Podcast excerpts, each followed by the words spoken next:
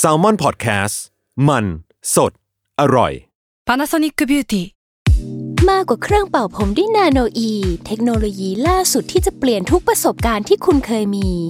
นาโนอีมอยส์เจอร์พลัสเพิ่มความชุ่มชื้นให้เส้นผมหลังใช้งานมากขึ้นถึง 18 เท่า พร้อมชะลอการเฟดของสีผมสำหรับคนชอบทำสีผม ดูแลความชุ่มชื้นทั้งเส้นผม หนังศีรษะและผิวคุณ Panasonic NA0J มีเทคโนโลยี nanoe ที่ care only you ทฤษฎีสมคบคิดเรื่องลึกลับ สัตว์ประหลาด ฆาตกรรม ความลี้ลับที่หาสาเหตุไม่ได้ เรื่องเล่าจากเคสจริงที่น่ากลัวกว่า fiction สวัสดีครับ ผมยชญ์ บรรพพงศ์ผมธัญวัฒน์อิพภูดม นี่คือรายการ Untitled Case สวัสดีครับ ยินดีต้อนรับเข้าสู่รายการ Untitled Case episode ที่ 117 ครับผม ครับ สวัสดีครับ สวัสดีครับสบายดีไหมครับสบายดีพี่ทำไมไม่ตื่นเต้นเหรอทำไมพี่ไม่ทำตัวตื่นเต้นอะวันนี้เราเลือกธีมมาเข้าทางพี่เลยหรอ เออ ถ้าพูดถึงธีมนี้ก็ต้องนึกถึงพี่ธัญวัฒน์อิพภูดมปะวะก็คือการตั้งใจทำงานอย่างเป็นที่สุดอะไรว่าอ่า การที่รักหัวหน้านะรักพี่นกเนาะแล้วก็แบบดูแลเอาใจใส่น้องๆในทีม เป็นหัวหน้าที่ดี ไม่เกี่ยวอะไรเลย วันนี้อยู่ในทีมที่ค่อนข้างเอาแต่ใจ ก็คือครับก่อนหน้าเนี้ยเราเคยเราทำวีรกรรมแบบนี้ประมาณแบบ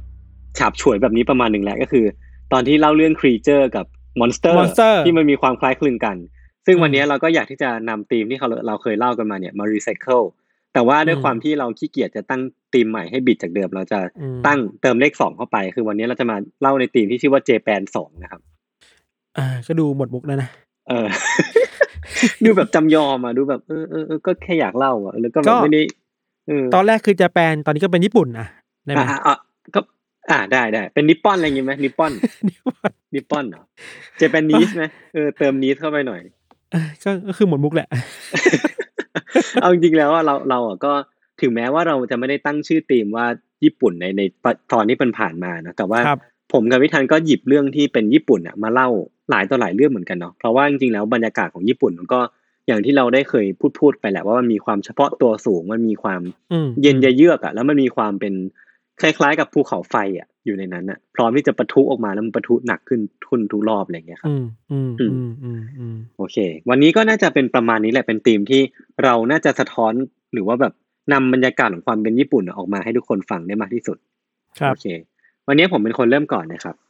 คือขอเกินก่อนว่าปกติแล้วอะเวลาเราพูดถึงการฆาตกรรมอะหรือว่าเหตุฆาตกรรมอะพี่ทัน มันก็มีได้หลากหลายรูปแบบเนาะทั้งเป็นการ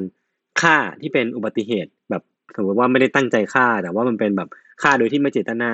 หรือแม้กระทั่งว่าเป็นการฆาตกรรมโดยที่ตั้งใจเพื่อชิงทรัพย์ หรือว่าอาจจะเป็นผลงานของฆาตกรต่อเนื่องบางคน แต่ว่ายังไงก็ตามอะผมคิดว่า ความน่ากลัวของของการฆาตกรรมอะนอกจากวิธีรูปแบบการฆ่าที่มันอาจจะโหดเหี้ยมแล้ว หรือว่าอืมสภาพศพที่ค่อนข้างเลวร้ายแล้วอะ แต่ผมมองว่าอีกอีกสิ่งหนึ่งที่มันน่าขนลุกหรือว่าน่าเย็นใจเยือกอะคือ สิ่งที่มันเกิดขึ้นอะ หลังจากที่คนคนหนึ่งอะ ลงมือฆ่าคนอีกคนหนึ่งแล้วอะเออผลลัพธ์ของคือมันนี้เหรอใช่ผลลัพธ์ของมันหรือว่า แม้แต่อะไรที่มันง่ายกว่านั้น อย่างเช่นการกระทำอะอืมแบบอารมณ์ของคนที่ฆ่าคนคนหนึ่งเสร็จแล้วเนี่ยสหลังจากนั้นเขาไปทำอะไรหรือว่าแบบ มันมีอะไรเกิดขึ้นหลังจากนั้นผมคิดว่า ถ้ามันผิดถ้ามันปกติเท่าไหร่ หรือว่าความปกติที่มันเกิดขึ้นมาเท่าไหร่ มันยิ่งน่าขนลุกเท่านั้นนะว่าเพราะฉะเพราะการฆ่าคนมันไม่ใช่แค่การ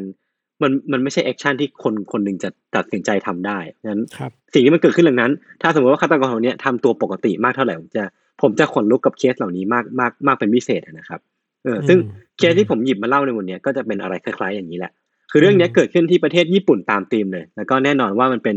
เป็นเรื่องที่มีความน่าขนลุกอยู่เต็มเปี่ยมสำหรับผมนะครับ คือถ้าจะให้นับว่าเรื่องเนี้ยควรเริ่มเล่าตั้งแต่ตอนไหน ผมคิดว่าจะต้องย้อนไปในปี 1991 ที่อืมครอบครัวที่เป็นครอบครัวที่เกิดเหตุนี่แหละชื่อว่าครอบครัวมิยาสวะเขาเนี่ยอืมได้ย้ายกันไปอยู่ที่ถนนที่ชื่อว่าคามิโซชิกายะ ซึ่งอยู่ในเขตเซตากาวะ ในแถบชานเมืองโตเกียวเนี่ยนะครับอยู่ทางแบบตะวันอืมตะวันตกหน่อยหนึ่งแล้วก็ได้อยู่อาศัยที่นั่นอะมาเรื่อย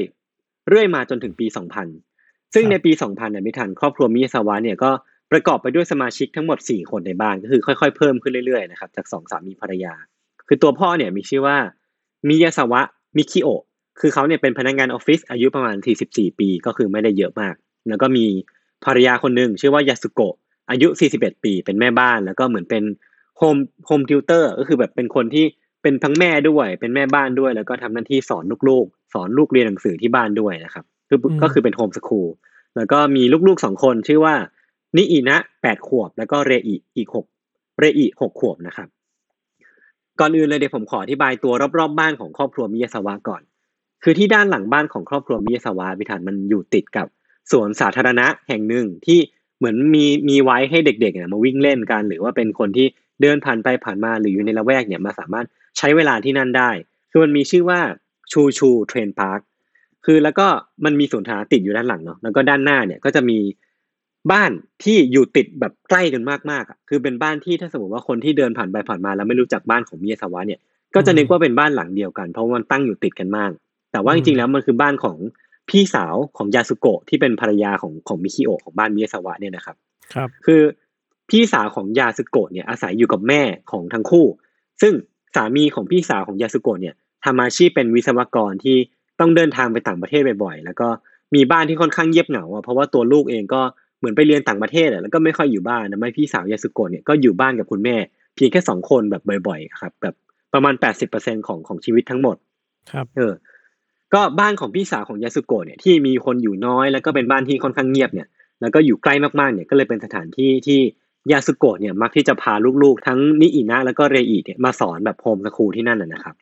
แล้วก็ด้วยความที่มันอยู่ใกล้มากเนี่ย แล้วก็ในอนาคตเนี่ยมันมีแพลนว่าลูกชายของพี่สาวยาสุโกะเนี่ย ที่ตอนนี้อยู่อังกฤษเนี่ยกำลังจะกลับมาบ้านแหละ คือในอนาคตประมาณสามสี่ปีเนี่ยจะกลับมาบ้าน ตัวมิคิโอที่เป็นพ่อของครอบครัวนี้เองเนี่ยก็กังวลว่าถ้าสมมติว่าเขากลับมาบ้าน คนที่อยู่ในบ้านของพี่สาวยาสุโกะเนี่ยจะมีเยอะขึ้น ความเป็นส่วนตัวเนี่ยมันจะลดลง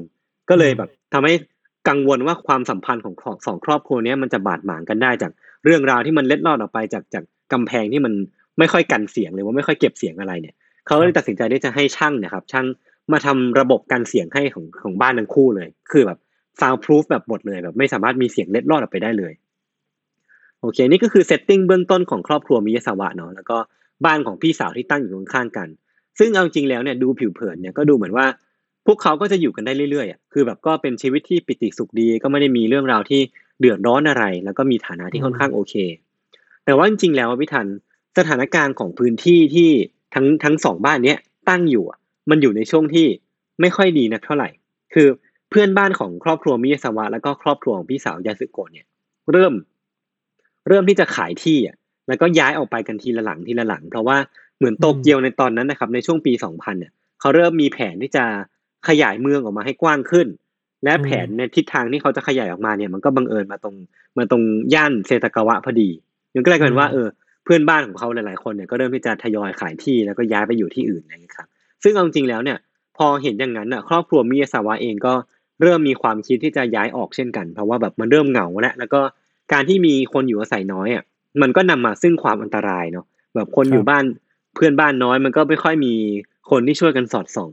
อืมแต่ว่าสุดท้ายแล้วเนี่ย พวกเขาก็กังวลว่าถ้าลูกๆทั้งนิอินะและก็เรอิเนี่ยย้ายออกไปจากบ้านแล้วอะ ต้องไปเผชิญสังคมใหม่ชีวิตใหม่ไปโรงเรียนใหม่เนี่ยมันจะเริ่มกระทบกระเทือนชีวิตของทั้งคู่ ยิ่งกับเรอิอะที่เป็นลูกคนเล็กสุดเนี่ยคือเธอเนี่ยมีปัญหาด้านการพัฒนาการ ก็เลยกังวลว่าถ้าย้ายไปมันจะแบบมันจะผลส่งผลกระทบไปกันใหญ่เลยครับสุดสุดท้ายพวกเขาก็เลยตัดสินใจที่จะอยู่ต่ออยู่ที่ย่านแห่งนี้ต่อแล้วก็ไม่ย้ายออก จนกระทั่งมันถึงเช้าวันที่ 31ธันวาปี 2000 มันก็มีเรื่องราวบางอย่างเกิดขึ้น คือเวลาประมาณ 10โมงเช้าของวันนั้นนะครับ วันที่ 31ธันวาเนี่ย แม่ของยาสุโกะเนี่ยก็เดินมาหาที่บ้านของครอบครัวมิยาสวะ เพื่อดูว่าครอบครัวมิยาสวะเป็นยังไงบ้าง เพราะว่าตอนนั้นมัน10โมงเช้าแล้ว แล้วก็ยังไม่มีใครออกมาจากบ้านเลย ก็เลยสงสัยแล้วก็เดินไปเช็คดูว่าเป็นยังไงมีอะไรเกิดขึ้นบ้างนะครับ ตัดภาพมาอีกที เวลาประมาณ10โมง56นาทีก็มีญาติคนหนึ่งของครอบครัวมิยาสวะเนี่ยได้ทำการโทรแจ้งตำรวจ เพื่อที่จะบอกกับตำรวจว่า เขาเปิดไปดูในบ้านแล้วแล้วตอนเนี้ยสมาชิกทั้งสี่คนของบ้านมิยาสวะอภิทัน ถูกพบว่าเสียชีวิตอยู่ภายในบ้านหลังนั้นอะมคือแบบตายเรียบเลยอะทุกคนเสียชีวิตหมดเลย แล้วก็ไม่มีใครมีชีวิตอยู่ในตอนนั้นในในบ้านหลังนั้นเลยแม้แต่คนเดียว ซึ่งหลังจากที่ตำรวจเนี่ยเดินทางมาถึงที่เกิดเหตุแล้วก็จากหลักฐานที่ตำรวจเนี่ยรวบรวมได้หลังจากนั้นนะครับ ผมจะค่อยๆเล่าให้ทุกคนฟังว่าทางการตำรวจเนี่ยเชื่อว่าเกิดอะไรขึ้นในค่ำคืนของวันที่ 30 ธันวาคมก่อนที่จะเกิดการพบศพขึ้นนะนะครับ ในคืนวันนั้นน่ะ มันมีร่องรอยว่ามีบุคคลปริศนาครับได้การได้ทำการบุกรุกเข้าไปในบ้านของครอบครัวมิยาสวะ ในตอนกลางดึกเลยนะคือเชื่อว่าน่าจะเป็นช่วงเวลาก่อนเที่ยงคืน จากหลักฐานที่พบอะตำรวจก็เชื่อว่าไอ้บุคคลลึกลับคนนี้หรือว่าคนคนนี้น่าจะแอบลอบเข้ามาจากทางหน้าต่างห้องน้ำชั้นสองชั้นบน ซึ่งสถานที่แรกที่ชายคนนี้หรือว่าบุคคลคนนี้มุ่งหน้าเข้าไปอะคือห้องนอนของเรอิ ซึ่งเป็นน้องคนเล็กสุดนะครับ ที่ห้องนอนของเธอเนี่ยมันตั้งอยู่ทางขวามือของห้องน้ำพอดีเลยคือเป็นห้องแรกที่ ถ้าเข้ามาทางห้องน้ำแล้วเดินออกไปทางขวามือเนี่ยจะเจอเลย คนคนนี้ก็เดินเข้าไปในห้องของเรอิแล้วก็ไปเจอเรอิที่กำลังนอนหลับปุ๋ยอยู่อะและชายคนนี้ก็ทำการบีบคอเรอิจนเสียชีวิตอย่างง่ายดายคือแบบบีบคอโดยที่เธอไม่ได้มีทีท่าว่าตอบโต้อะไรได้เลย ด้วยความที่เธอยังเด็กด้วย แล้วก็เธออาจจะมีปัญหาทางร่างกายบางอย่างด้วย คือไม่มีร่องรอยฟกช้ำที่อื่นเลย ไม่มีรอยทำร้ายร่างกายที่อื่นเลยมีแต่ร่องรอยถูกบีบคอแล้วเธอก็เสียชีวิตลง ซึ่งหลังจากที่ คนคนนี้บีบคอเรอิเสร็จเนะครับเขาก็เดินลงไปเดินบันไดลงไปหามิคิโอะผู้เป็นพ่อเนี่ยที่กำลังทำงานอยู่ที่ชั้นล่าง แล้วก็นำมีดที่พกมาด้วยเนี่ยแทงมิคิโอะหลายต่อหลายแผลเลย ทั้งทั่วทั้งร่างกายเลยวิถันทั้งขา ทั้งท้อง ทั้งแขนทั้งอกทั้งหน้า คือมีร่องรอยว่าถูกมีดแทงเต็มไปหมดทั้งร่างเลย และตำรวจเนี่ยก็ยังเจอเศษชิ้นส่วนที่เสียหายของมีดทำซูชิอะมีดซาชิมิอะที่ ไอ้ฆาตกรคนนี้พกมาด้วยเป็นเป็นอาวุธที่ใช้ในการก่อเหตุเนี่ยมันมีชิ้นส่วนบางอย่างที่มันกระจายออกแล้วก็ฝังอยู่ที่กะโหลกของมิคิโอหลังจากที่มิคิโอเนี่ยเสียชีวิตจากการเสียเลือดจำนวนมากเพราะว่าบาดแผลถูกมีดแทงทั่วร่างเนี่ยคนคนนี้ก็มุ่งหน้าไปยังอีกสองคนที่เหลือในบ้านก็คือยาสุโกะที่เป็นแม่แล้วก็นิอินะซึ่งเป็นลูกอีกคนหนึ่งที่ตอนนี้ทั้งคู่เนี่ยรู้ตัวแล้วแล้วก็กำลังวิ่งหนีเพื่อเอาตัวรอดอยู่ คนคนนี้ก็ได้วิ่งตามไม่ทันแล้วก็ได้ใช้มีดมีดที่ทำซูชิเนี่ยมีดซาชิมิที่พกมาด้วยเนี่ยที่มันเสียหายและไปทำร้ายทั้งคู่ก่อนคือเอาไปฟันเอาไปทำเอาไปแทงเนี่ยก่อนที่จะเริ่มรู้สึกว่าอาวุธที่ใช้ในมือเนี่ยมันใช้ไม่ได้แล้วก็เลยเดินไปหยิบมีดของครอบครัวมิยาสวะเนี่ยมาไล่แทงทั้งคู่ต่อ ซึ่งก็น่าจะเป็นจังหวะนี้ในพิธันที่ยาสึโกะเนี่ยได้พานิอินะหนีไปยังห้องใต้หลังคา ซึ่งห้องใต้หลังคาเนี่ยไม่ทันผมข้ามดีเทลไปเลยแล้วกัน มันเป็นสถานที่ที่ตำรวจเนี่ยพบศพทั้งคู่ นอนจมกองเลือดอยู่พร้อมบาดแผลที่ถูกมีดแทงเนี่ยจำนวนมาก มีทั้งใบหน้าแล้วก็ตามลำตัวเยอะแยะมากมายอย่างที่มิคิโอะผู้เป็นพ่อโดนนะครับ นอกจากนั้นเนี่ยมันก็ยังมีการพบฟันเศษฟันของนี่นะที่เป็นลูกเนี่ยตกอยู่ คือมันก็เป็นหลักฐานว่าเธอเนี่ยไม่น่าจะถูกแค่มีดแทง แต่ว่าน่าจะถูกทำร้ายร่างกายหรือว่าถูกต่อยตีด้วยเพื่อเพื่อทรมานหรือว่าเพื่อลงมือฆ่ายังไงก็ไม่แน่ใจสาเหตุเหมือนกัน ซึ่งมันก็มีรายละเอียดอีกพอสมควรเลยที่ผมข้ามไป เพราะว่ามันค่อนข้างน่ากลัวเนาะแล้วก็ค่อนข้างที่จะโหดร้ายมากๆ แต่ว่าสิ่งที่น่าขนลุกแล้วกันมากๆอะสำหรับคดีเนี้ยก็คือสิ่งที่เกิดขึ้น หลังจากที่ชายคนนี้ครับ ลงมือฆ่าสมาชิกครอบครัวทั้งหมดทิ้งไปแล้ว มันมีหลักฐานปรากฏชัดเจนเลยพิธันว่า หลังจากที่เขาฆ่าคนสี่คนอย่างเลือดเย็นแล้วเนี่ยฆาตกรคนเนี้ยมันก็ไม่ได้มีทีท่าว่าจะรีบหนีไปไหนเลย ซึ่งปกติเวลาเรานึกภาพเนาะตามหนังตาม เหตุการณ์ตามเคสต่างๆที่เราเคยเล่าอะการลงมือฆ่า มันมักตามมาด้วยการรีบทำลายหลักฐาน แล้วก็รีบหนีออกไปจากบ้าน เพื่อให้ตัวเองเนี่ยพ้นจากการเป็นผู้ต้องสงสัย แต่ว่าไอ้ฆาตกรคนเนี้ยมันไม่ได้รีบหนีไปไหนเลยพี่ แต่กลับกันคือเขาเนี่ยใช้เวลาอยู่ในบ้านของครอบครัวมิยาสวะต่อ เป็นเวลาหลายชั่วโมงอะคือจากหลักฐานที่ปรากฏนะครับ เชื่อว่าหลังจากที่ก่อเหตุอะฆาตกรคนนี้ก็ได้เดินมุ่งหน้าไปยังห้องครัว เพื่อที่ทำการเปิดช่องฟรีซออกมา แล้วก็หยิบไอติมอะ ที่อยู่ในนั้นอะมาเปิดฝาแล้วก็แทะกินอะเออว่าไม่ได้รู้สึกอะไร ใช่ว่าต้องหนีหรือว่าต้องใช่ ต้องรู้สึกผิดอะไรเลยเนาะเออ อย่างที่พี่ทันพูดเลย คือผมมันรู้สึกว่ามันมันชิลลิ่งมากๆกับการที่คนคนหนึ่งอะจะฆ่าคนทั้งหมดสี่คนฆ่าเขาทางทางบ้านแล้วก็เดินมากัดไอติมลงไป เออ แล้วก็ไม่ใช่แค่ไอติมไม่ทัน คือในครัวมันมีร่องรอยว่า คนคนนี้ฉีกถุงชามาชงกินอะ มันเป็นถุงชาบาเล่อะ เออใช่ เป็นชาบาเล่ที่เขาแบบชงดื่มอย่างใจเย็นอะ เออ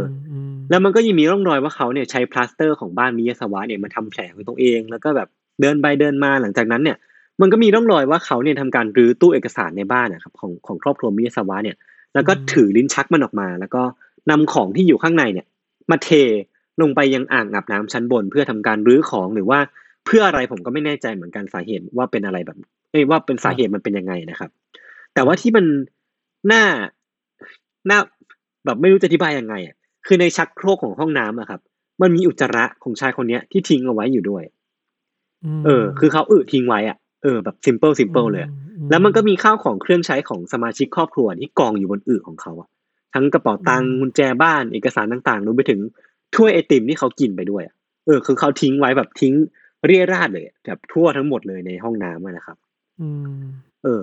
คือเท่านั้นไม่พอไม่ทันมันจะมีหลักฐานที่บ่งชี้ว่าชายคนเนี้ยได้ทำการใช้คอมพิวเตอร์ของมิคิโอะที่เป็นพ่อเนี่ย ในตอนเวลาประมาณตีหนึ่งใช้เวลาใช้เป็นเวลาประมาณห้านาที ซึ่งเว็บไซต์ที่เขาเข้าไปดูอะมันคือเว็บไซต์ดูหนังอะที่มิคิโอะเนี่ย bookmark เอาไว้อะ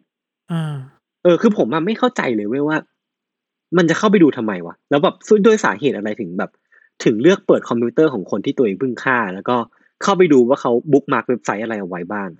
ความความน่ากลัวคือความใจเย็น ความอืมไม่คิดว่าตัวเองต้องรีบหนีออกจากที่เกิดเหตุ ใช่ ใช่ใช่อืมคือจริง ๆ ในรายละเอียดตรงเนี้ยครับ มันก่อนหน้าเนี้ย ก่อนหน้าที่หลักฐานทุกอย่างมันจะค่อย ๆ ถูกรวบรวมมา หรือว่ามันเริ่มมีการตีความสันนิษฐานมากขึ้นอะตำรวจเคยเชื่อว่าฆาตกรคนเนี้ยครับ อยู่ที่บ้านของครอบครัวมิยาสวะเนี่ย จนถึงเวลาสิบโมงเช้าอะมคือเขาก่อเหตุประมาณก่อนเที่ยงคืน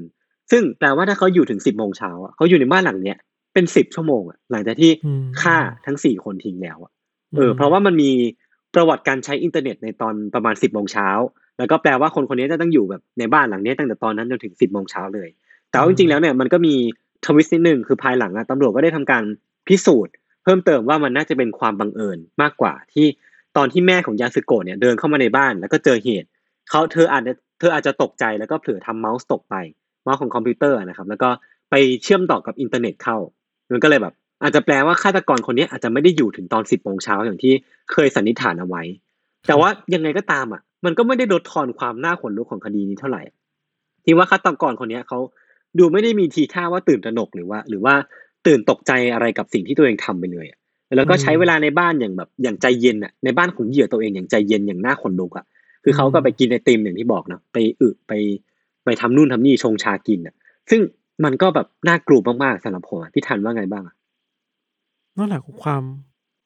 ความนิ่งๆอะอืมอืมความไม่รู้สึกรู้สาอะไรกับสิ่งที่ตัวเองทำครับ แล้วการเออไปเอาตัวเองไปแทนที่เจ้าของบ้านนั้นน่ะ ใช่ใช่ใช่ใช่ไหมมันมันคือสิ่งเออที่สุดว่าน่ากลัวสุดในคดีนี้แล้วแหละ ครับ เออ ซึ่งผมก็รู้สึกคล้ายๆ กับพี่ทันแหละ ความที่มันมันก็แบบ ผมพูดอาจจะพูดย้ำไปย้ำมาหลายๆรอบอืแล้วมแต่ผมรู้สึกว่าความนิ่งในคดีเนี้ยมันมันเป็นสิ่งที่ทำให้เราขนลุกอืมมากเป็นพิเศษอืมซึ่งมันก็นำมาสู่คำถามต่อมาที่ค่อนข้างสำคัญมากๆก็คือว่า แล้วผู้บุกรุกคนเนี้ยที่แสนเลือดเย็นคนเนี้ยเขาเขาเป็นใครกันแน่นะครับ ครับ ซึ่งหลักฐานสำคัญของคดีเนี้ยครับ มันอาจจะเป็นสิ่งที่ฆาตกรเนี่ย ทิ้งเอาไว้ที่ในที่เกิดเหตุด้วยตัวเองเลย ซึ่งมันอืมอุกอาจมากๆนะผมอาจจะย้ำอีกทีหนึ่งว่าฆาตกรคนนี้เป็นคนที่ไม่ค่อยเกรงกลัวอะไรเลย คือจากร่องรอยเนี่ยมันพบว่า ฆาตกรคนนี้ได้ทำการมานอนเล่นที่โซฟาต่อหลังจากที่ฆ่า หลังจากที่เดินไปเดินมาในบ้านหลังจากที่ทำกิจกรรมอย่างที่ผมได้เล่าไป เขามานอนเล่น แล้วก็ได้ทำการเปลี่ยนเสื้อผ้าของตัวเองอะทิ้งไว้ในที่เกิดเหตุย่างไม่เกรงกลัวอะไรเลย คือถอดเสื้อผ้าตัวเองที่ตัวเองใส่มาทิ้งไว้ แล้วก็เอาเสื้อผ้าของครอบครัวมิยาสวะเนี่ยสวมใส่ออกไป สิ่งแรกที่คนคนนี้ทิ้งเอาไว้เนี่ยคือกระเป๋าสะพายคาดอะสีเข้มๆสีดำๆเทาๆเข้มๆเลยครับ มันมีขนาดที่ไม่ค่อยใหญ่มากประมาณเนี้ยประมาณเนี้ยนะครับ ทุกคนอืมดู YouTube ได้ประมาณนี้ แล้วมันก็มีร่องรอยว่าค่อนข้างสมบุกสมบันประมาณหนึ่งถูกใช้งานมาอย่างหนักหน่วง แล้วก็มีร่องรอยเลือดของแล้วก็เส้นผมของเจ้าของเนี่ยที่น่าจะเป็นฆาตกรเนี่ยติดอยู่อืซึ่งมันเป็นรุ่นที่ถูกผลิตขึ้นที่เกาหลีใต้ แล้วก็ถูกวางจำหน่ายในญี่ปุ่น ซึ่งมันก็อันนี้ก็เป็นหลักฐานเพิ่มเติมที่ทางตำรวจเขาไปสืบมาได้นะครับ หลักฐานชิ้นต่อมาก็คือผ้าพันคอที่มันก็ดูรู้ว่าว่ามันถูกใช้งานมาอย่างสมบุกสมบันเช่นกัน แล้วก็ชิ้นต่อไปก็คือ รองเท้าผ้าใบ มันเป็นรองเท้าผ้าใบเป็น sneaker ยี่ห้อ Slazenger ซึ่งเป็นยี่ห้อจากอังกฤษ แต่ว่า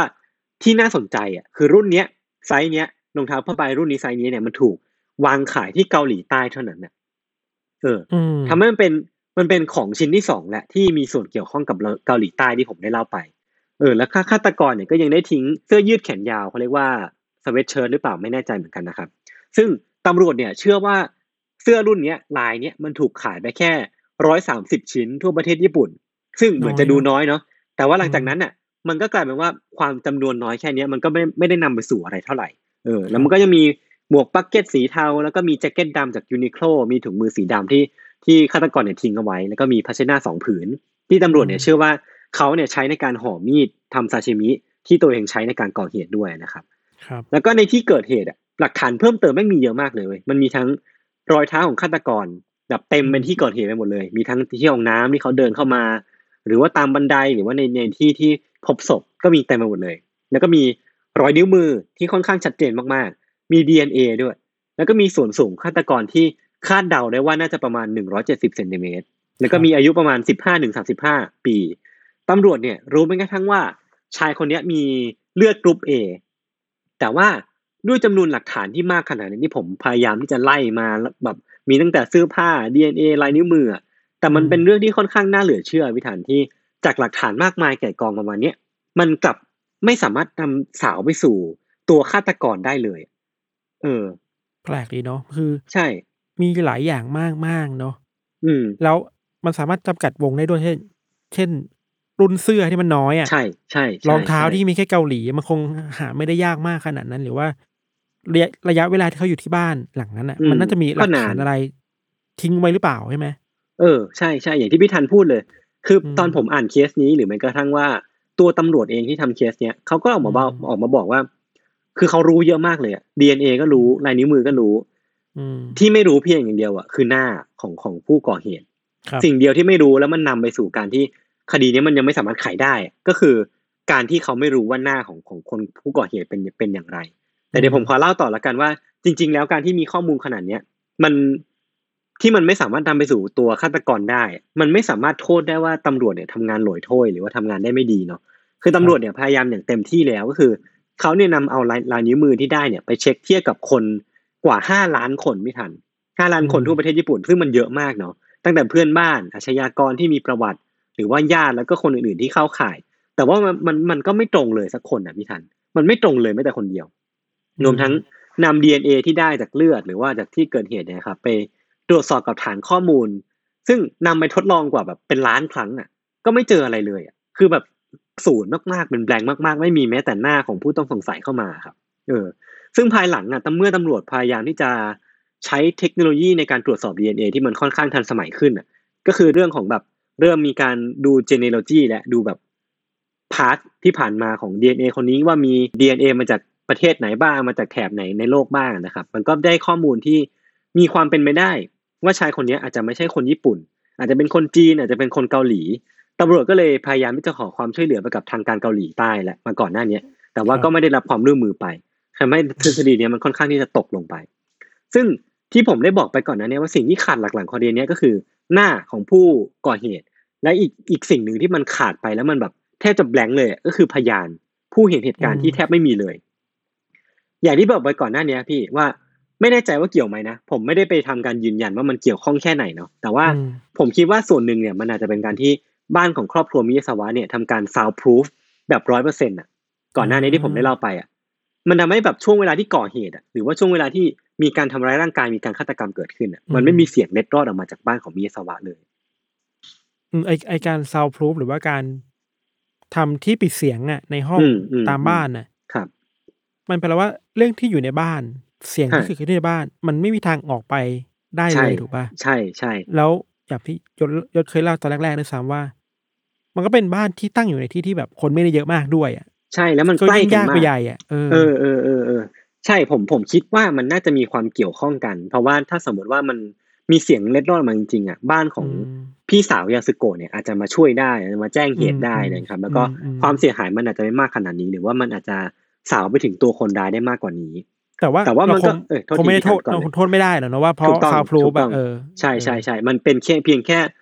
สิ่งที่มันเกิดขึ้นไปแล้วอะครับเออคือเราคนแค่มามายกให้ฟัง เหมือนคนร้ายเอาประโยชน์จากสิ่งนี้ไปทำเหตุที่ไม่ดีมากกว่า เออ หรือแม้กระทั่งว่าอืมเขาอาจจะไม่รู้ด้วยซ้ำว่ามันมี soundproof อยู่อะไรเงี้ย ผมก็ไม่แน่ใจว่ามันอืมเกิดอะไรขึ้นขนาดนั้นเหมือนกันเนาะครับ ซึ่งมันก็มีพยานคนอื่นไม่ทันด้วยเหมือนกันที่พบเห็นเหตุการณ์ที่อาจจะเกี่ยวข้อง กับคดีเนี้ยมันมีผู้หญิงคนหนึ่งครับที่อ้างว่าขับรถอยู่ใกล้ที่เกิดเหตุครับ แล้วก็เห็นคนวิ่งตัดหน้าไปตอนประมาณห้าทุ่มครึ่งที่ถนนแห่งหนึ่งอืมแต่ว่าสุดท้ายเนี่ย พยานคนเนี้ยก็ต้องตกไป เพราะว่าตำรวจเนี่ยไม่สามารถหาหลักฐานเพิ่มเติมว่าเธอเห็นจริง หรือว่ามีการวิ่งผ่านจริง เพราะว่ามันมันไม่มีรอยเลือดที่ตกอยู่ณที่แห่งนั้นนะครับ มันก็อาจจะเป็นเป็นเพียงแค่การแค่การแบบคาดเดา เออ เป็นเพียงแค่การคาดเดาหรือว่าแบบไม่สามารถเชื่อได้ขนาดนั้นครับซึ่ง footage เดียวเนี่ยที่เชื่อว่าน่าจะเป็นของฆาตกรน่ะก็คือ ภาพจากกล้องวงจรปิดหน้าซูเปอร์มาร์เก็ตแห่งหนึ่งแถวสถานีรถใต้ดิน ที่อืมคาดเดาว่าน่าจะเป็นสถานที่ที่ฆาตกรคนเนี้ยเดินทางไปซื้อมีดไปซื้ออาวุธที่ใช้ในการก่อเหตุ แต่ว่าอืม footage เนี้ยอย่างที่บอกไปว่ามันเห็นด้านหลังเห็นด้านข้างบ้าง แต่ว่า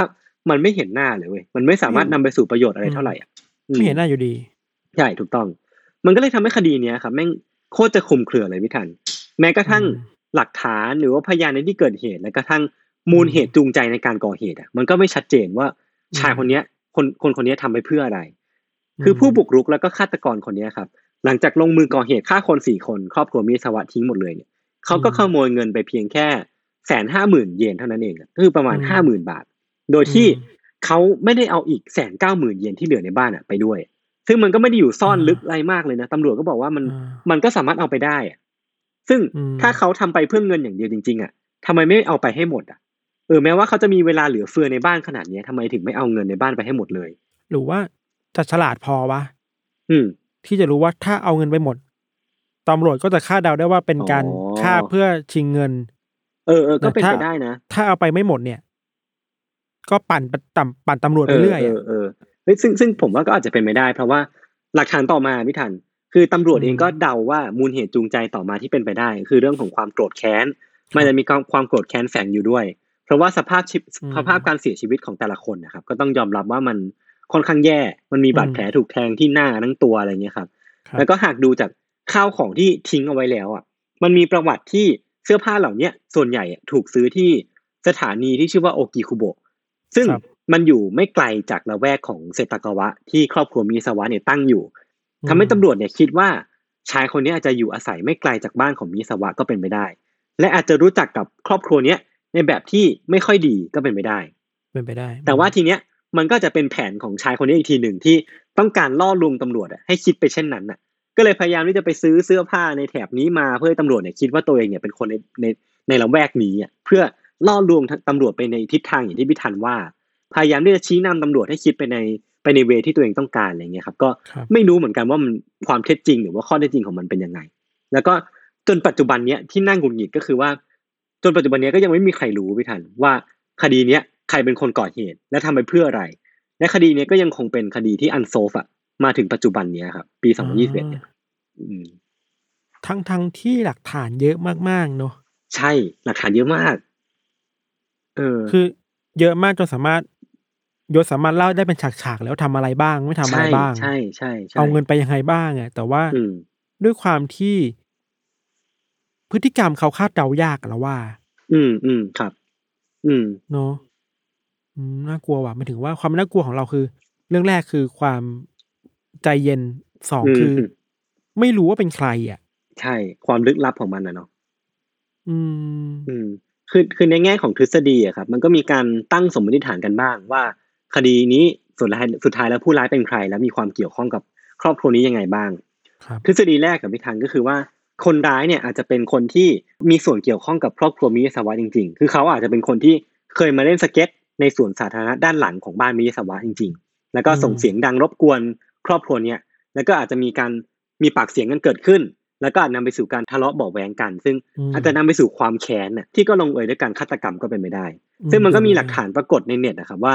มิคิโอะเองที่เป็นพ่อเนี่ยก็เคยมีปากเสียงกับนักสเก็ตแถวนั้นจริง ๆ แต่ว่าทีเนี้ยหลักฐานที่มันปรากฏในอินเทอร์เน็ตอะมันก็ไม่ได้มีอะไรยืนยันว่าเป็นเรื่องจริง ผมก็เลยไม่ไม่สามารถฟันธงได้ว่ามันเป็นเรื่องที่เกิดขึ้นแล้วมิคิโอะเนี่ยเคยมีปากเสียงกับนักสเก็ตแถวนั้นจริงๆอะนะครับ ก็เลยปัดตกไปแล้วกันไม่อยากฟันธงไป อืม อืมทฤษฎีต่อมาพี่ธันก็คือ คนร้ายเนี่ย น่าจะไม่ใช่คนญี่ปุ่นนั่นแหละ อย่างที่ผมได้ทิ้งปมเอาไว้ก่อนหน้านี้เนาะอืมดูจากข้าวของที่ทิ้งเอาไว้ มันมีหลายอันในนั้นที่มี รากมาจากเกาหลีใต้ แล้วก็จากผลตรวจ DNA ที่มันก็มีความเป็นเป็นไปได้ว่า คนคนนี้อาจจะไม่ใช่คนญี่ปุ่นก็ได้อาจจะเป็นคนจีนอาจจะเป็นคนคนคนเกาหลีใต้ก็ได้ครับหรือแม้กระทั่งบางทีเนี่ยมันก็มีบางคนครับมีนักข่าวบางคนที่ทำการเชื่อมโยงความเกี่ยวข้องคดีของครอบครัวมิซาวะเนี่ยกับลัทธิที่ดังมากๆอย่างมูนนี่อะอืมเออ ก็คือ Korean Unification Church อะนะครับครับ ซึ่งความเกี่ยวข้องที่มันเกิดขึ้นอะ คือ เหมือนเกี่ยวข้องกับการไล่ซื้อที่ดินของของของโบสถ์เนี้ยอันนี้ผมไม่แน่ใจความถูกต้องเนาะคือเหมือนครอบครัวมิยาสวะเนี่ยไม่ยอมขาย แล้วครอบแล้วโบสถ์มูนี่เนี่ยก็มาเกี่ยวข้องกับการซื้อที่ดินในในบริเวณนี้อะก็เลยนำไปสู่แบบการทะเลาะเบาะแว้งกันแล้วก็นำไปสู่การฆ่า ซึ่งทีเนี้ยมันก็ยังอยู่ในในระหว่างกระบวนการสืบสวนแล้วก็แบบไม่ได้มีหลักฐานเพียงพอในการยืนยันขนาดนั้น เป็นเพียงแค่การตั้งสมมติฐานแล้วกันนะครับอืมซึ่งทฤษฎีที่มันนอกเหนือไปจากนี้อะมันก็จะเป็นเรื่องว่า ฆาตกรอาจจะเป็นผู้ป่วยทางจิตที่ลงมือก่อเหตุด้วยด้วย influence จากอาการที่อยู่ในหัวของเขา หรือจะเป็นเรื่องของการลักขโมยที่ผิดพลาดก็คือตอนแรกเนี่ยตั้งต้นว่าจะเข้ามาขโมยของ แต่ว่านำไปสู่การฆาตกรรมที่อาจจะไม่ได้ตั้งใจอะไรเงี้ยก็เป็นการตั้งสมมติฐานมาก่อนนะครับ ซึ่งก็ต้องยอมรับว่ามันไม่ได้มีทฤษฎีไหนที่ดูจริงกว่าอันไหนอะเพราะว่ามันไม่ได้มีหลักฐานที่รองรับเพียงพอ และมันก็ยังคงปิดเป็นปริศนาที่คาใจทั้งคนญี่ปุ่น แล้วก็คนรอบโลกอะต่อไป ซึ่งก่อนหน้าที่ผมจะ discuss กับพี่ธันว่าพี่ธันเชื่ออันไหน คือผมอยากจะพูดว่าความพิเศษของคดีเนี้ยคือ มันเป็นหนึ่งในคดีที่ตำรวจญี่ปุ่นเนี่ยทุ่มเทสรรพกำลังในการไขมากที่สุด ในประวัติศาสตร์ของประเทศเลยก็ว่าได้ คือตั้งแต่ก่อนเกิดเหตุในปี 2000อะจนถึงตอนเนี้ยมีเจ้าหน้าที่สืบสวนที่เกี่ยวข้องกับคดีเนี้ยครับ มากกว่าสองแสนห้าหมื่นคนเนี่ยพี่ธันโอ้โหโคตรเยอะอะเออ แล้วหลักฐานที่เก็บได้ทั้งหมดในคดีเนี้ยที่มันเกี่ยวกับคดีเนี้ย มีประมาณหนึ่งหมื่นสองพันชิ้นอะซึ่งมันเยอะมากเลยเนาะซึ่งมันก็เลยแบบยิ่งทำให้ผมคาใจว่าทำไมวะทำไมแบบมีคนเกี่ยวข้องขนาดนี้มีหลักฐานเยอะขนาดนี้แต่ว่า มันก็ยังไม่นำไปสู่การเปิดเผยตัวฆาตกรได้สักทีหนึ่งอืมอืมน่าสนใจดี เราเดาเองล้วนๆเลยนะ จากพฤติกรรมของคนร้ายที่ทำอะครับ ครับ ทั้งการฆ่าคนที่ดูรุนแรงมาก ๆ ความใจเย็นความไม่ยี่ระกับ ศีลธรรมต่าง ๆ อะ อืม ความความห่ามอะเนาะเออเออความพห่าอมใช่ใช่พอห่ามห่ามแบบนี้อะเป็นไปได้ไหมนะว่าเขาอาจจะก่อคดีอื่น ๆด้วยอะคงไม่ใช่คดีแรกหรือคดีเดียวที่เขาทำอะครับ อืมอืมอืมอืมแล้วการที่ตำรวจตามหาตัวเขาไม่เจอ มันแปลไปได้ไหมว่า หรือว่าเขาถูกจับในคดีอื่นไปแล้วอะ อ่า เออ ก็อาจจะเป็นไปได้ เออเออเออือมเป็นวิธีการแบบหนึ่งเนาะแนวทางแบบหนึงที่เราคิดว่านี่อือฮึเดาแบบเดาแบบเร็วๆมากๆเลยนะครับ คือถ้ามีตัวตนอยู่จริง ๆ ในในสังคมเมืองอยู่เวลานี้อะอืมการที่ตำรวจมีหลักฐานเยอะขนาดเนี้ยมันจะสาวไปถึงตัวเขาไม่ได้เลยเหรอ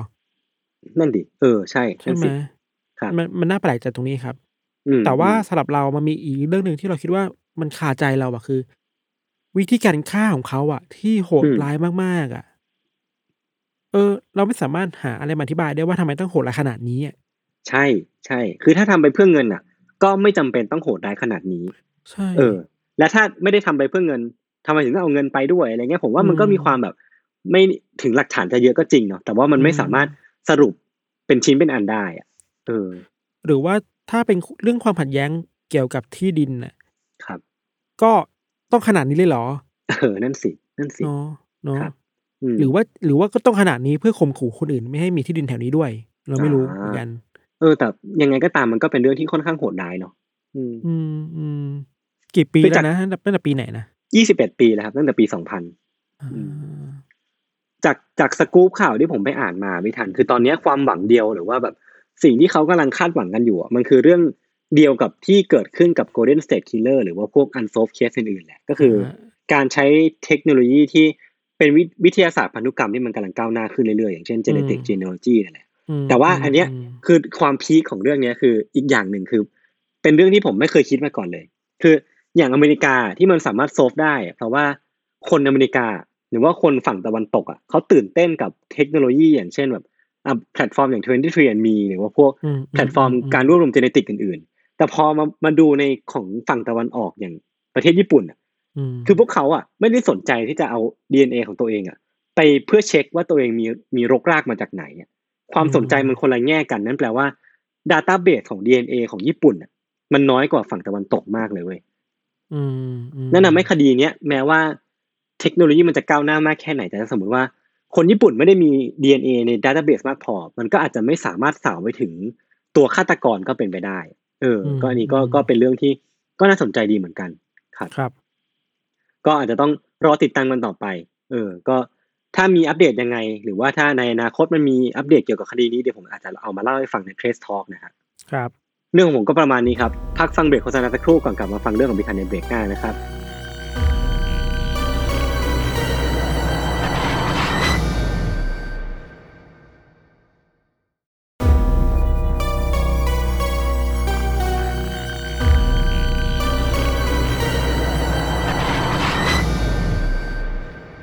ครับมาเรื่องของเราครับ เรื่องของเราเนี่ย เป็นคดีที่ค่อนข้างน่ากลัวเนาะแล้วก็อืมขนลุกขนพองประมาณหนึ่งอืมมันสร้างข้อถกเถียง เยอะแล้วก็สำหรับเราเองอะ มันมีเซนส์ของนิยายคินไดจิ เยอะประมาณหนึ่งเลยเว้ยอ่า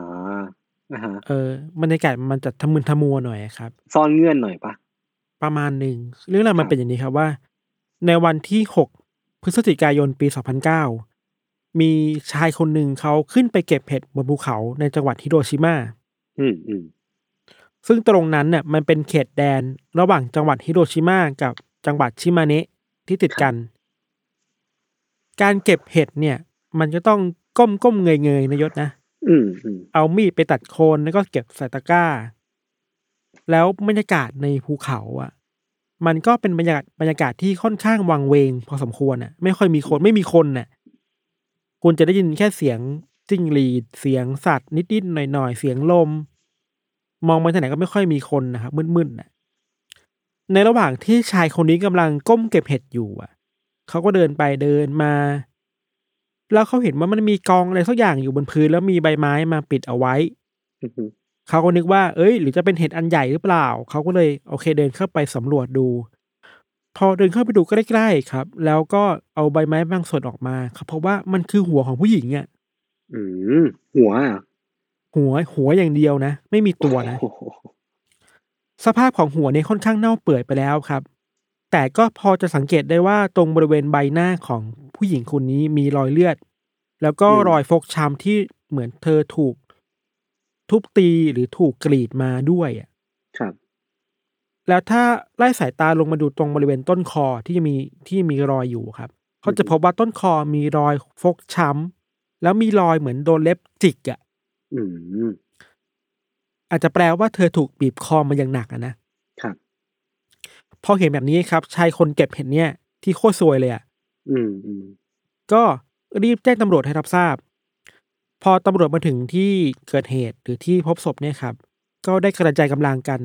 เข้าใจว่าหลายร้อยคนเลยอะอืมช่วยกันตามหาว่านอกจากหัวแล้วเนี่ย ชิ้นส่วนอื่นไหมๆมีที่อื่นอีกไหม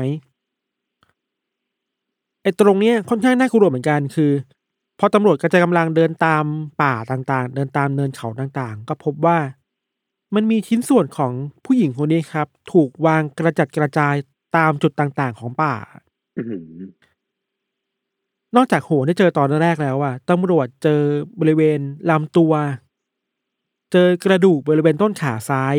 อืมเจอข้อเท้าข้างซ้าย แค่นี้โอ้โหแปลว่าสิ่งที่ไม่เจอคือ แขนสองข้างไม่เจอ ท่อนขาทั้งสองข้างไม่เจอ อืมพอกลับมาดูที่ตัวร่างกายของศพอะครับ ที่เป็นตัวอืมลำตัวเนาะตำรวจก็พบว่า ช่วงบริเวณลำตัวของเธอนั้นน่ะถูกของแหลม ซึ่งน่าจะเป็นมีดอะกรีดเป็นวงกรีดเป็นแผลกว้างๆเลยครับอืมกรีดแล้วก็ควันเข้าไปด้านในอะเหมือนแบบพยายามควักอวัยวะออกมาอืมที่น่ากลัวมากๆคือ อวัยวะข้างในนั้นอะ มันหายไปอะโอ้โหอาจจะมีอยู่บ้างนะแต่บางอย่างอะ มันหายไปอะ หา เท่าไหร่ก็หาไม่เจอว่าพวก ไส้ต่างๆ บางบางส่วนของไส้มันหายไปไหน หาไม่เจออมนอกจากนี้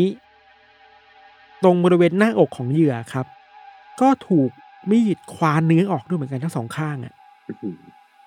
คือน่ากลัวมากๆเนาะครับตำรวจที่อยู่ในจุดพบศพก็ตั้งข้อสันนิษฐานว่า การกระทำแบบนี้มันแปลว่า คนร้ายตั้งใจฆ่าผู้หญิงคนนี้ชำแหละศพออกมา เพื่อกินอวัยวะของเธอหรือเปล่า อืมอืม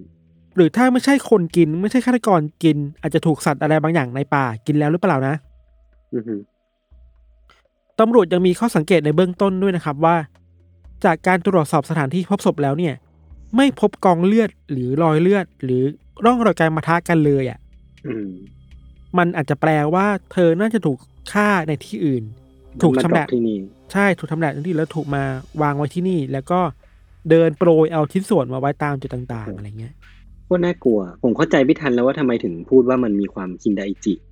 เออเขาเออคิดได้ไอจีอะครับ ในเวลาต่อมาครับตำรวจก็เอาศพไปตรวจสอบเพิ่มเติมแล้วพบว่า ผู้หญิงคนนี้น่าจะถูกฆ่ารัดคอ คือสาเหตุการเสียชีวิตน่าจะมาจากการฆ่ารัดคอเนาะอืมแล้วบริเวณห่วงเธอก็ถูกของแข็งหรือมีดอะแทงเข้าไปด้วยอืมอืมสภาพศพเนี่ยที่เน่าเปื่อยแล้วเนี่ยก็บอกตำรวจว่า เธอน่าจะเสียชีวิตได้ประมาณสักสิบวันก่อนหน้าที่จะมีคนมาพบศพแล้วครับอย่างไรก็ตามครับตำรวจก็ได้เอา DNA ของศพไปตรวจสอบต่อว่าเธอเป็นใครบ้าง แล้ว DNA เนี่ยก็พบว่ามันไม่ตรงกับผู้หญิงคนหนึ่งที่ถูกแจ้งว่าหายตัวไปพอดีอืมผู้หญิงคนนี้เป็นนักศึกษามหาลัยครับ อายุ 19 ปี ชื่อว่ามิยาโกะฮิราโอกะอืม คุณมิยาโกะเนี่ยถูกแจ้งว่าหายตัวไปตั้งแต่วันที่ 26 ตุลาคม หรือเมื่อ 10 กว่าวันก่อนที่จะพบศพนี้เองแหละอืม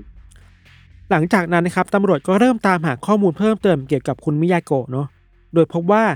คุณมิยาโกะเป็นคนที่ทำงานพาร์ทไทม์อยู่ในร้านขายไอติมอืมร้านขายไอติมเนี่ยอยู่ใน shopping mall ในเมืองฮามาดะจังหวัดชิมาเนะนี่แหละ ซึ่งมันก็ใกล้ๆกับจุดที่พบศพ ในภูเขาอะโดยร้านไอติมที่เธอไปทำงานนะครับ ก็มันตั้งอยู่ห่างจากที่พักที่เป็นหอพักของเธออะไปแค่ประมาณสองกิโลเท่านั้นเองอืมตำรวจเลยไปตรวจสอบกล้องวงจรปิดในร้านไอติมในห้างว่ามันมีอะไรที่ผิดปกติหรือเปล่านะ ซึ่งก็พบว่ากล้องอะ ได้เก็บภาพเธอได้ครั้งสุดท้าย ในเวลาสามทุ่มสิบหกนาทีของวันที่ยี่สิบหกตุลาคม โดยเธออะเดินเข้าไปบันทึกกลับบ้านอะแล้วก็มือถือถุงขยะเอาไปทิ้งข้างนอกอยู่อะ อืม แล้วก็แค่นั้นเองเว้ย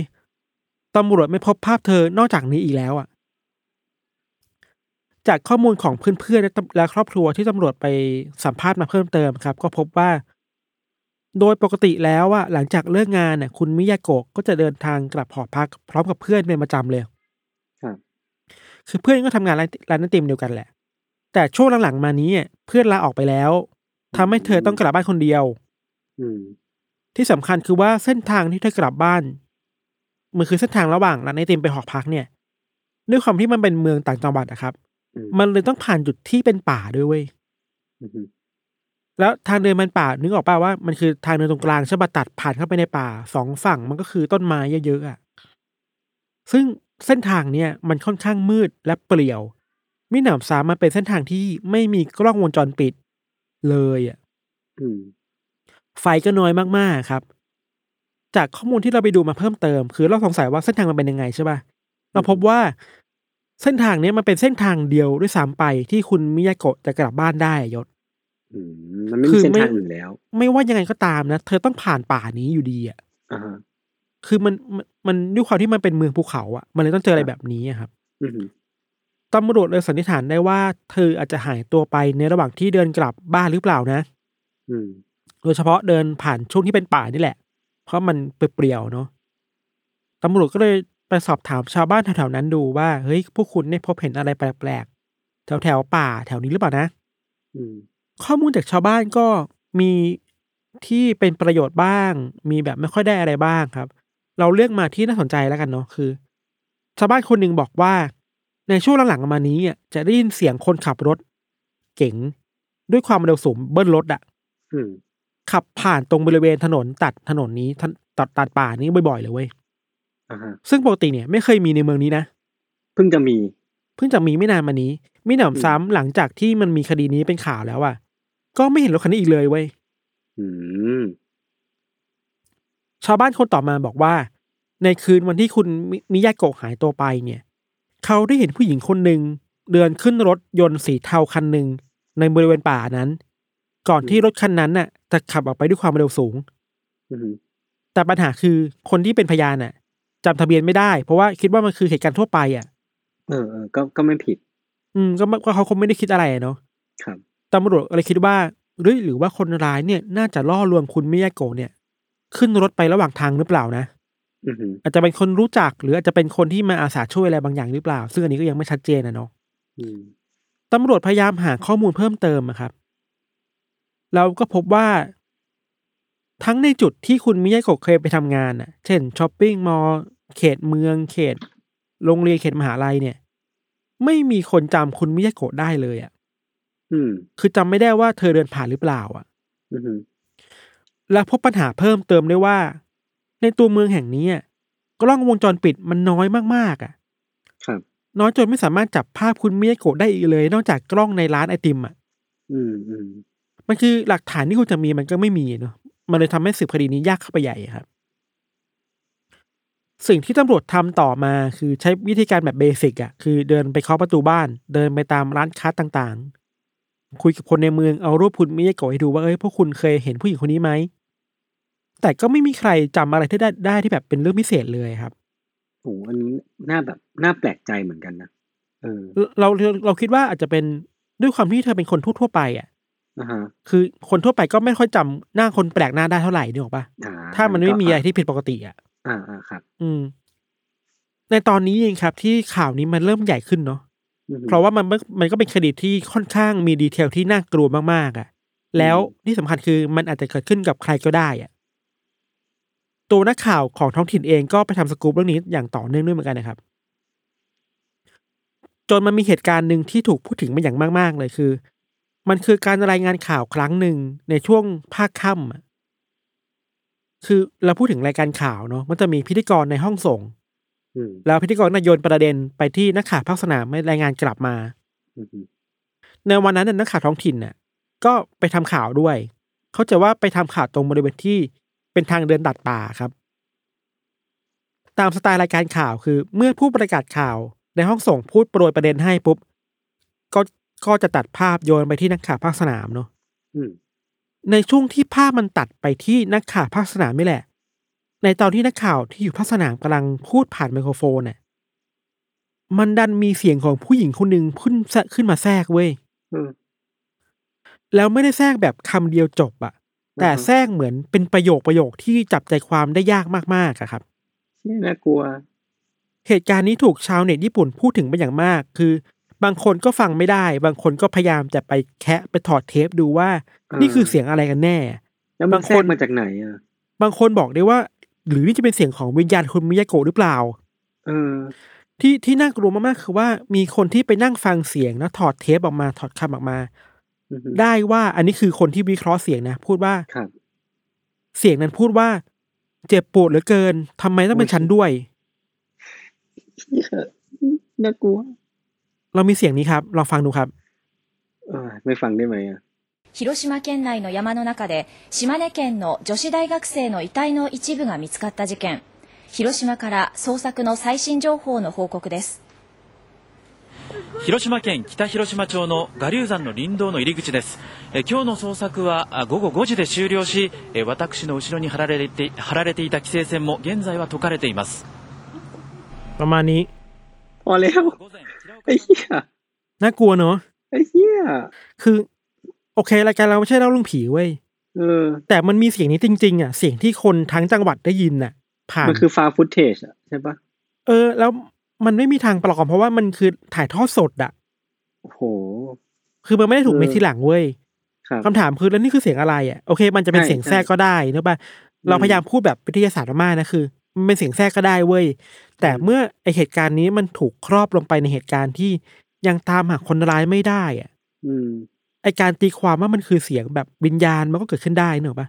เมื่อความจริงอืมมันยังไม่เปิดเผยครับอันนี้คือเรื่องทางครับสังคมแบบหนึ่งอะเนาะซึ่งผมคิดว่าเออมันก็เป็น ดีเทลที่น่ากลัวมากๆ แล้วคนก็พูดถึงคดีนี้อย่างมากเพราะว่าคลิปคลิปนี้นี่แหละ อืม เมื่อเวลามันผ่านไปเรื่อยๆครับ คนในเมืองก็รู้สึกไม่ปลอดภัยมากขึ้นเรื่อยๆ เพราะว่าคนร้ายก็ยังไม่เจอตัว แล้วชิ้นส่วนของผู้หญิงคนนี้อะ คุณมิยาโกะอะ อีกหลายส่วนเนี่ยก็ยังไม่เจอไม่รู้หายไปไหนอะอืม ตอนนี้มันเกิดกระแสเรียกร้องจากชาวบ้านไปถึงตำรวจไปถึงภาครัฐแล้วว่า พวกคุณ โอเค ถ้าพวกคุณยังจับไม่ได้แต่พวกคุณช่วยทำอะไรเพื่อปกป้องพวกเราได้ไหมอืมเช่นการไปติดกล้องวงจรปิดในเมืองให้มากขึ้นกว่านี้อะอืมอืมไปเพิ่มเสาไฟไปติดไฟในที่ที่มันเปลี่ยวให้มากขึ้นหน่อยสิคนเวลากลับบ้านมันจะได้สบายใจอะอืมเวลาผ่านไปหลายเดือนมาข้ามมาถึงปี2010อะครับตำรวจของเมืองชิมาเนะก็โดนวิจารณ์อย่างต่อเนื่องเนื่องๆเลยนะครับจนจนพวกเขาถูกกดดันมากจนต้อง เดินทางไปที่หลุมศพของคุณมิยาโกะอะอืมเพื่อไว้อะไรและขอโทษ และสัญญาอืมว่าเนี่ยจะหาตัวคนร้ายมาลงโทษให้ได้นะสัญญากับสังคมไปเลยอะอ่าฮะแต่สิ่งที่ตำรวจทำได้หลังจากนั้นก็มีแค่แบบเล็กๆน้อยๆครับ เช่น ในเดือนเมษายน 2010 ก็กระจายแผ่นพับ เกี่ยวกับคุณมิยาโกะเนี่ย ไปให้กับให้กับชาวบ้านในเมืองนี้รวมถึงเมืองข้างเคียงว่า เคยเห็นผู้หญิงคนนี้ไหมอืม ถัดมาในเดือนกันยายนก็มีการกำหนดให้วันที่ 26 ตุลาคมของทุกปีเนี่ย ซึ่งเป็นวันที่ตัวคุณมิยาโกะหายตัวไปอะอืมให้เป็นวันปลอดภัยในชีวิตประจำเมืองนี้เว้ยอืมซึ่งมันก็เป็นเรื่องที่น่าเศร้าคือมันมันมันมันเป็นวันที่คนหายตัวไปแล้วไม่ปลอดภัยอะแต่เหมือนแล้วกลับคนเป็นร้ายปลอดภัยเอที่สุดอใช่คือเขาอืมเขาคงพยายามทำอะไรบางอย่างกับเรื่องนี้อะเนาะครับ เวลามันก็ล่วงเลยไปแล้วล่วงเลยไปเล่าครับ ตำรวจก็ไม่สามารถตามหาตัวคนร้ายได้ อืม และแทบจะไม่มีผู้ต้องสงสัยคนไหนถูกเพ่งเล็งจากตำรวจเป็นพิเศษเลย อืม เพราะว่าถ้าย้อนกลับไปดูที่หลักฐานน่ะแทบไม่มีดีเอ็นเอของคนร้ายทิ้งอยู่บนตัวของคุณมิยาโกะเลยเว้ยครับ ไม่มีหลักฐานอะไรเลยเกี่ยวกับคนคนนี้ครับ ไม่มีพยานเห็นคนที่พิเศษแบบ คนที่ดูน่าจ้องเป็นพิเศษด้วย อืม ขณะที่ครอบครัวแล้วก็เพื่อนๆของคุณมิยาโกะก็ยังไว้อะไรเธออยู่เสมอๆเนาะอืมโดยที่คนร้ายก็ยังไม่ถูกนำตัวมาลงโทษนะครับ มีครั้งหนึ่งตำรวจประกาศด้วยนะว่า เดี๋ยวจะให้เงินรางวัลสามล้านเยนกับคนที่แจ้งเบาะแสมาและเป็นประโยชน์ต่อคดีอะอ่าฮะก็เยอะะสามถือว่ล้านอะเยนคือเยอะนะอืมแต่ก็ไม่มีใครที่ได้เงินรางวัลนี้ไปเลยเลยเว้ยเพราะไม่มีข้อมูลที่เป็นประโยชน์ต่อตำรวจเลยอะโหมันน่าเศร้านะเนี่ยเออมันมันน่าเศร้าแล้วมันก็ เป็นความแปลกมากๆ คือตำรวจเออทำทุกวิถีทางอะครับแล้วเราเชื่อว่าสังคมญี่ปุ่นก็เป็นสังคมที่ค่อนข้างให้ความช่วยเหลือตำรวจค่อนข้างสูงอะอืมอืมอืมอืมเนอะแล้วเป็นเมืองที่แบบค่อนข้างช่วยเหลือกันและดูแลกันดีอะอืมันเป็นไปได้ยากมากที่จะไม่เจอตัวคนร้ายหรือไม่ไม่รู้เบาะแสเกี่ยวกับคนร้ายเลยครับ ครับ เวลามันลุ่งเลยมาถึงปี2016ครับอืมคือเจ็ดปีหลังจากที่คุณมิยาโกะเสียชีวิตอะต อนนี้ตำรวจเริ่มทำโปรไฟลิงของตัวคนร้ายแล้ว คิดว่าน่าจะเป็นใครบ้าง เช่น อาจจะเป็นผู้ชายอายุตั้งแต่25ถึง40ปีก็ว่าไป ขับรถมีฐานะประมาณหนึ่ง จากการที่โปรไฟลิงเนี่ยตำรวจก็ค้นดูคดีเก่าๆอะเนาะในเมืองว่ามันมีคดีไหนหรือมีตัวผู้ต้องสงสัยคนไหนที่น่าจับตาเป็นพิเศษหรือเปล่าอืมตำรวจไปสะดุดจับชายคนหนึ่งครับ เขาไปเจอโปรไฟล์ชายคนหนึ่งที่ชื่อว่าโยชิฮารุยาโนะอืม ตัวโยชิฮารุเนี่ย ในปี2009อะ ในปีที่คุณมิยาโกะเสียชีวิตเนี่ยครับโยชิฮารุเป็นคนทำงานเป็นพนักงานขายของอยู่ที่เมืองชิมาเนะอืมเมืองเดียวกัน ซึ่งร้านที่เขาขายของเนี่ย มันก็อยู่ใกล้กับมหาลัยที่คุณมิยาโกะเรียนอยู่อืมก่อนหน้านี้โยชิฮารุเคยถูกจำคุกเป็นเวลาสามปีกับอีกประมาณสี่ห้าเดือน จากคดีที่เป็นสตอเกอร์ผู้หญิงในโตเกียวอืมคือพอออกจากคุกมาเนี่ยเขาก็ปรับตัวก็ก็แบบย้ายเมืองแล้วก็มาทำงานที่นี่เนาะมาหางานใหม่ ตามข้อมูลที่ตำรวจไปพบก็คือว่า โยชิฮารุเนี่ย หลังจากที่คดีนี้มันเกิดขึ้นประมาณสองวันนะยศสองวันเท่านั้นเองนะหลังจากที่มีคนพบศพคุณมิยามิโกะยาเนี่ยโกะสองวันเท่านั้นนะหลังจากนั้น โยชิฮารุก็ได้ขับรถออกจากบ้านพร้อมแม่ คือตัวเขาเป็นคนขับแล้วแม่นั่งข้างๆ ขับรถออกจากเมืองไปในวันที่ 8 พฤศจิกายนอืมความพีคคือว่า เมื่อตำรวจไปตรวจสอบเพิ่มขึ้นเนี่ยพบว่า วันนั้นเนี่ยโยชิฮารุขับรถออกไป แล้วเกิดอุบัติเหตุ จนเสียชีวิตพร้อมแม่เว้ยอืมบนทางหลวงครับความแปลกประหลาดของคดีนี้คือว่า เมื่อตำรวจไปตรวจสอบที่เกิดเหตุอะ พบว่ามันไม่มีร่องรอยของรถที่เสียเลยอะ รถไม่ได้ขัดข้อง และไม่มีร่องรอยของการเหยียบเบรกเลยเว้ยเชี่ยแล้วในช่วงที่รถมันเสียแล้ว ไฟมันกำลังลุกอะอืมทั้งสองคนไม่หนีออกจากที่นั่งอะเฮ้ยอาจจะเป็นไม่ได้ว่าสลบหรือว่าตำรวจบางคนเนี่ยอ่านี่ข้อมูลจากตำรวจบางคนคิดว่า หรือนี่จะเป็นการฆ่าตัวตายของทั้งสองคนหรือเปล่าอือฮึตำรวจก็อึ้งแล้วเฮ้ยเราอุตส่าห์คิดว่าคนนี้น่าจะเกี่ยวข้องอะอืมเอา โอเคงั้นไปหาข้อมูลเพิ่มเติมก็ไปตามหาที่บ้านต่อบ้านที่ยังอยู่นะตำรวจก็ไปค้นบ้านของโยชิฮารุอะครับแล้วก็พบว่ามันมีของใช้ส่วนตัวหลายอย่างที่ถูกทิ้งไว้ หนึ่งในนั้นคือ memory stick ไอตัวเก็บภาพอะ memory อะอ่านึกภาพเป็นเหตุการณ์ในหนังนะคือแบบ เฮ้ย เราได้ USB มาแล้วอันหนึ่งเสียบเข้าคอมแล้วดูซิว่า ใน memory นี้มีรูปอะไรบ้างอะเปิดมาไม่มีอะไรแต่ว่าอืมมันมีโฟลเดอร์ที่เป็น delete photo อยู่อะยศอืมในรูปที่ถูกลบไปแล้วยังไม่ถูกลบมาจากไอตัว memory นะ มีประมาณหกสิบห้ารูปอืมเกือบทั้งหมดมันคือรูปศพของคุณมิยาโกะอะโดยทั้งมีภาพที่คุณมิยาโกะถูกฆ่าและถูกแช่ไว้ในอ่างอาบน้ำไอ้เหี้ยแล้วก็ลักษณะอื่นๆที่ยืนยันได้ว่าโยชิฮารุเป็นคนฆ่าเช่น มันมีแขแขนเข้าขาเขาอยู่ในภาพด้วยอะอืม รวมถึงภาพบางภาพที่บางคนบอกว่ามันคือภาพที่โยชิฮารุไปถ่ายตอนนี้วางวางหัวเอาไว้อะครับเออ อันนี้ก็เป็นหลักฐานที่นั่นนะชัดเจนได้ว่าโยชิฮารุน่าจะเป็นฆาตกรตัวจริงแหละอืมอืมแล้วไม่รู้ว่าเขามีปัญหาด้านอะไรหรือเปล่าที่ทำให้ต้องออกขับรถออกไป แล้วก็พาแม่ไปด้วย แล้วก็ฆ่าตัวตายแบบนั้นน่ะ ถ้าถ้าคือฆ่าตัวตายนะครับ คดีนี้ก็จบลงแบบนี้ครับ คือได้ตัวฆาตกร รู้ว่าใครทำเออไอ้ที่เวลาเจ็ดปีที่หาไม่เจออะเพราะว่าโยชิฮารุเสียชีวิตไปแล้วไงอืมงไม่ว่าคนจะตามหาหลักฐานอะไรก็หาไม่เจออะคือเขาจะว่าตำรวจในเจ็ดปีนี้ค่อยๆค่อยๆเก็บโปรไฟลิ่งเรื่อยๆค่อยๆสะสมโปรไฟล์เขาไปเรื่อยๆอะรับคิดว่าข้อมูลแหละอะไรบ้างที่จะเป็นเกี่ยวกับฆาตกรได้จน จนมามาโปะเชะกับโยชิฮารุพอดีในเจ็ดปีต่อมาอือฮึเออ น่ากลัวมาก น่ากลัวมาก น่ากลัวมาก น่ากลัวเออจริง มันเป็นคดีที่ โอเค ไม่ใช่เป็นฆาตกรต่อเนื่องนะ ไม่ได้เกี่ยวกับลัทธิอะไรเลยแต่ครับมันคือคดีฆ่าคนหนึ่งคน แต่มันเป็นคดีที่ถึงแม้จะฆ่าคนหนึ่งคนก็เป็นชีวิตคนที่ไม่ควรจะเสียไปเนอะแล้วก็ อืมแต่รายละเอียดในดีเทลในคดีนี้มันมันมีความลึกลับน่ากลัวเต็มไปหมดเลยอะ มันมีความเป็นแบบโทษนะมันมันเหมือนหนังผีอะ ใช่ไหมเออ แต่ว่าเป็นหนัสตอรี่มังนผีเยอะที่เกิดมากขึ้นกับชีวิตจริงอะ เออ เรากลับมาย้ำอีกทีว่าไอ้คลิปนั้นนะคลิปเสียงนั้นน่ะ โอเคเราไม่ใช่เราเราไม่ส่งเสริมเรื่องผีเรื่องงมงายเว้ยแต่ว่าครับเราอยากหยิบมาให้ให้ดูกันว่า พอคดีฆาตกรรมมันไม่ถูกคลี่คลายอะแล้วเมื่อมันมีอะไรที่มันแหลมออกมาได้อะไอเนี้ยไอความเชื่อความศรัทธาเรื่องหรือเรื่องวิญญาณมันเลยเข้าไปได้ไงอืมอืมอืมอืมเออ ถ้าคดีนี้มันจบแล้วมันก็คงไม่มีอะไรใช่ป่ะแต่ว่าเพื่อครับเมื่อคดีนี้มันยัง มันยังคลุมเครืออยู่ฆาตกรยังไม่รู้อยู่แล้ว ใครใครเป็นคนอืมฆ่าไม่รู้ว่าแล้วในช่วงเวลาที่สังคมมันสับสนมากๆครับ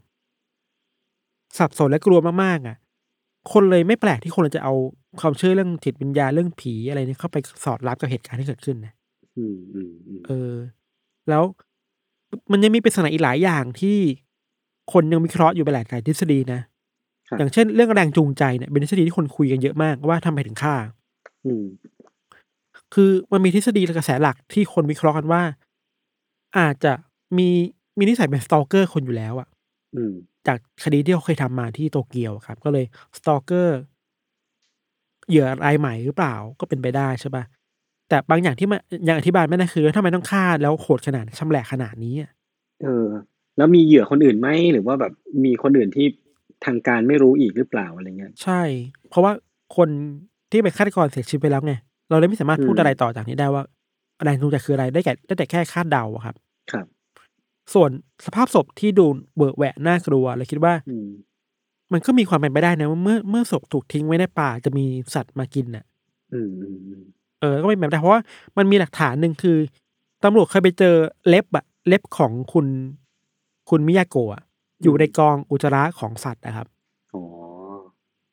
เออก็แปลว่าคงมีสัตว์เข้าไปกินจริงๆแหละ แล้วก็ถ่ายออกมาอืมเป็นอืมเป็นเล็บเป็นเศษเนื้ออะไรเงี้ย เออ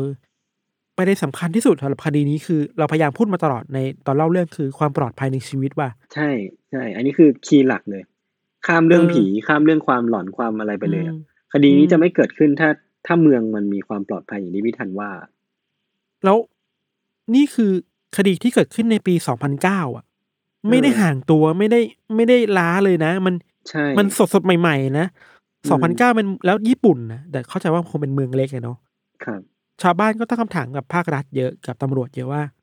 คุณเอางบประมาณที่เราจ่ายให้พวกคุณเป็นภาษีเนี่ย ไปดูแลพวกเราดีแค่ไหนอะอืมไอ้กล้องวงจรปิดทำไมมันน้อยมากขนาดนี้วะการที่อือฮึผู้หญิงหนึ่งคนนักศึกษาหนึ่งคนหายตัวไป กล้องคุณที่มีอยู่ทั่วเมืองอะ มันไม่เพียงพอนะจนมันไม่สามารถไปตามหาเลยอะอืม ได้แค่ภาพเดียวในห้างด้วยซ้ำไปอะเผลอๆเป็นกล้องจากเอกชนด้วยซ้ำอะไม่ใช่กล้องของรัฐบาลอะของของตำรวจอะ